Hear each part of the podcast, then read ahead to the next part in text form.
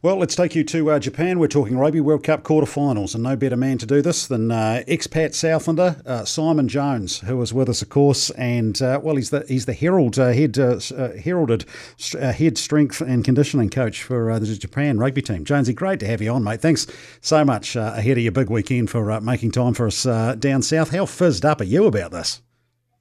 pretty pretty fizzed, Nick. It's um it's an awesome thing to be a part of, um, and you know, mate, uh, a really exciting time for um, for world rugby. I think not just Japanese rugby. So, um, mate, uh, quarterfinals at the World Cup are, are always exciting and, and, great to be involved. Oh, and look, every World Cup needs some needs a story, and there's no question this has been the one. Um, I mean, just I don't know, try and put into words for us what it's like to be in the middle of all of this, and, and really what is a phenomenon in terms of the the, the host country and, and and how they performed. Mate, it's um it's something for us, which I think for the country is fantastic. They went through um, obviously the, the typhoon, mate, and and I, I, it was distracting a wee bit from the World Cup, but um, there was probably the most pleasing thing, mate, is, is that result of ours over Scotland just helped. I think um, you know galvanise a country which is really really resilient, and uh, you know the viewer rights and stuff, mate, have grown with each game and each success we've had. So um, you know it's a real celebration for for the game of rugby in Japan, mate, and and for us as a team.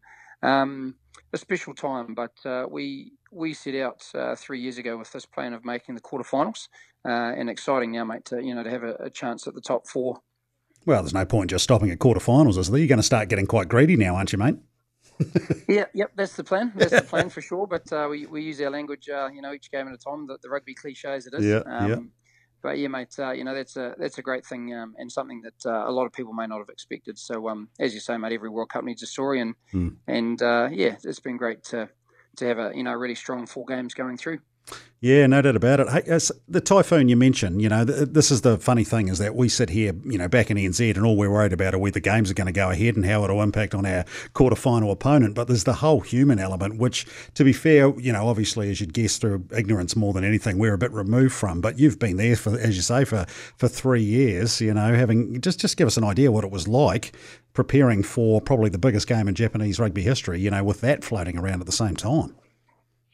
Yeah, it was. Um, it was. I guess a little bit, little bit challenging. We we uh, are reasonably lucky that we have been around these things before. Yeah. Um, so uh, we just we just prepared as normal. But as you say, mate, it was more the, the human element. You know, there's there's uh, all the things that happen. You know, they shut down railways and they um, you know they close roads and, and sort of fix your logistics and things a lot. But really, most people were just concerned about you know their family safety and things.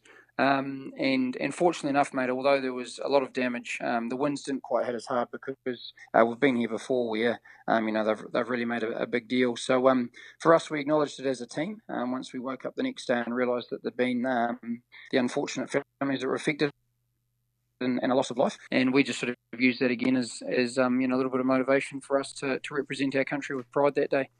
Yeah, good stuff. Uh, hey, just t- take talk us through that Scotland game because you know you got out to that lead, and then uh, I guess from a conditioning point of view, you needed all of that conditioning, uh, you know, in the tank, mate, too, because they came back at you as you'd expect, uh, the Scots as well. But that's got to be a good, you know, a good sign that you're able to absorb that pressure and then be able to close a, a game in a, in a pressure cooker situation uh, out like that.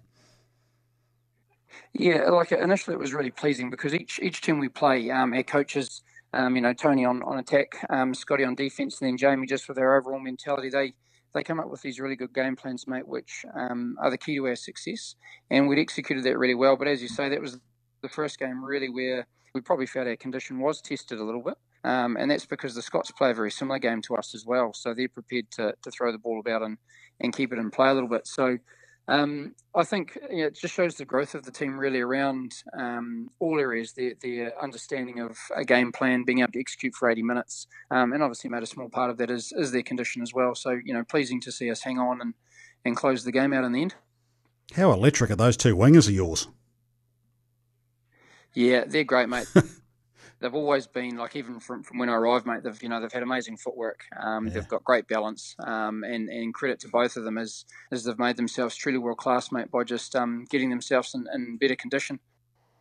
Oh, your old uh, Southland mate Macca, Carl uh, McDonald, who we had on the wireless a, few weeks back, he, he obviously worked some miracles with, uh, especially uh, it's, it's, Fukuoka, isn't it? Who was he, he, blew a hammy out, I think, in the in your pre-game uh, or in the in the warm-up game against South Africa, and here he is a couple of weeks later, starring, you know, in a in a key uh, pool match. Yeah, no, um, having having Macca on board, mate, it's been um, been really great. So we, we had really really high volume at our training camps, mate, where we worked the guys really really hard, and um, we've got a, a very committed um, medical teammate that they would put in more hours and work harder than everybody else, and then having Carl to come in and um, help lead them just around. Um, you know, our performance and keeping guys on the paddock, mate. They're, um, the medical team have played a huge part in our success by being able to keep keep guys one um, in my training environment and two then in their games. Yeah, and just give us an insight, mate. When you, when you first got going, we were talking about before we came on. I think September back in uh, 2016. So as you say, this is no overnight success story. you know, you've you know she's been three years in the making. What we're seeing out on the park over the course of the, the last couple of three weeks as well, too. I mean, um, you know, just just talk us through where you started from, and, and, and now to see, I guess, a plan like that come to fruition after so much hard work that's obviously uh, gone into it. I mean, how satisfying is that from your point of view? Yeah, it was um, it was the goal made uh, even before I'd, I'd uh, accepted the job with Jamie. Um, that was what we discussed, you know, straight away. Was you know what we'll be aiming for is it's a three year plan, um, and we'll be aiming for, for the quarterfinals minimum at the World Cup. Um, in our first year, mate, we actually didn't achieve a great deal. We, we both had a, a lot of learnings around, um, you know, the ability to integrate the top league players into our environment, um, and just how hard that was. we obviously had to to view a lot of different players to see who might have the potential both physically and, and skill wise. Uh, so in our first year, we didn't achieve too much, but then um, obviously using the Super Rugby side, the Sunwolves, um, you know, we managed to blood some players to that level and also get our hands on them for for a little bit longer. Um, and then really, really fortunate this year that um, that the top leagues and, and, things came to an agreement, and we've had a really good uh, a really good phase made and any S&C worth the salt would, would hopefully get the gains that we had because we had such a good time together. Um, as you say, though, Nick, to, to achieve the goal and, and things that we've been focusing on for three years with, with a few of the ups and downs, mate, it's it's come together just at the right time, um, which is, is really great. And um, I sort of acknowledged that with Jamie after we beat Scotland. I just said, mate, well done. You know, he enjoyed a lot in his first sort of couple of years here trying to get get uh, the environment and and um, the resources that we needed. Um, so you know, hats off, hats off to him, mate, and the hard work he did in the first couple of years. Yeah, so let's keep this thing going, eh? What I mean, what do you reckon about South Africa? I mean, at the end of the day, most people going in, you know, everyone will talk about the physicality and, and, and trying to stop the guys, uh, stop the physical nature of the uh, of the Africans. What's what's your read on it? Yeah, mate, we um, we're pretty confident, really. So, um, as, as I say, um, Tony Tony Brown and, and, the coaches they devise a game plan, mate. They're smart um, smart operators, and in general, if we can execute the game plan, mate, we're definitely a chance. South Africa are beatable. Uh, we did play them pre World Cup, um, as we spoke about before we came on, and um, they um they actually end up telling us, mate, forty one seven. But if you looked at the stats of that game, we just didn't didn't take our opportunities like we've been executing at the World Cup. So yeah. we actually dominated territory and position, Um, and and the rucks against these guys, we just got loose and, and they ran away with it at the end. So certainly South Africa, mate, like any side at the quarterfinals, they're a great side. Um, they're one of the best defensive teams, um, and they are hugely physical. So it'll be um, it'll be up to our players to absorb that and, and then execute our game plan to counteract that and hopefully make some um, some space and some opportunity for, for us, which is where we can be dangerous.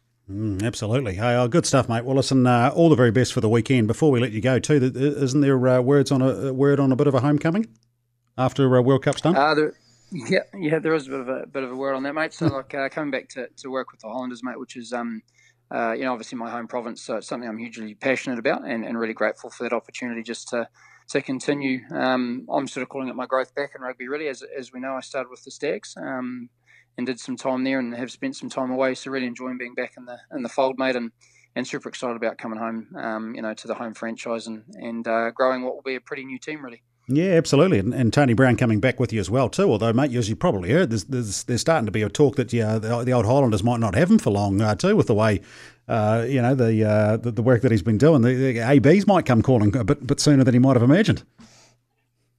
Yeah, yeah, mate. We've certainly heard that. I mean, obviously, you know, he's he's, he's a great talent, and as are as are all of our coaches here, mate. And and they um yeah, they certainly they have lots of opportunity in front of them, mate. And, and I think you know the success that we're having is is just growing all of their profiles.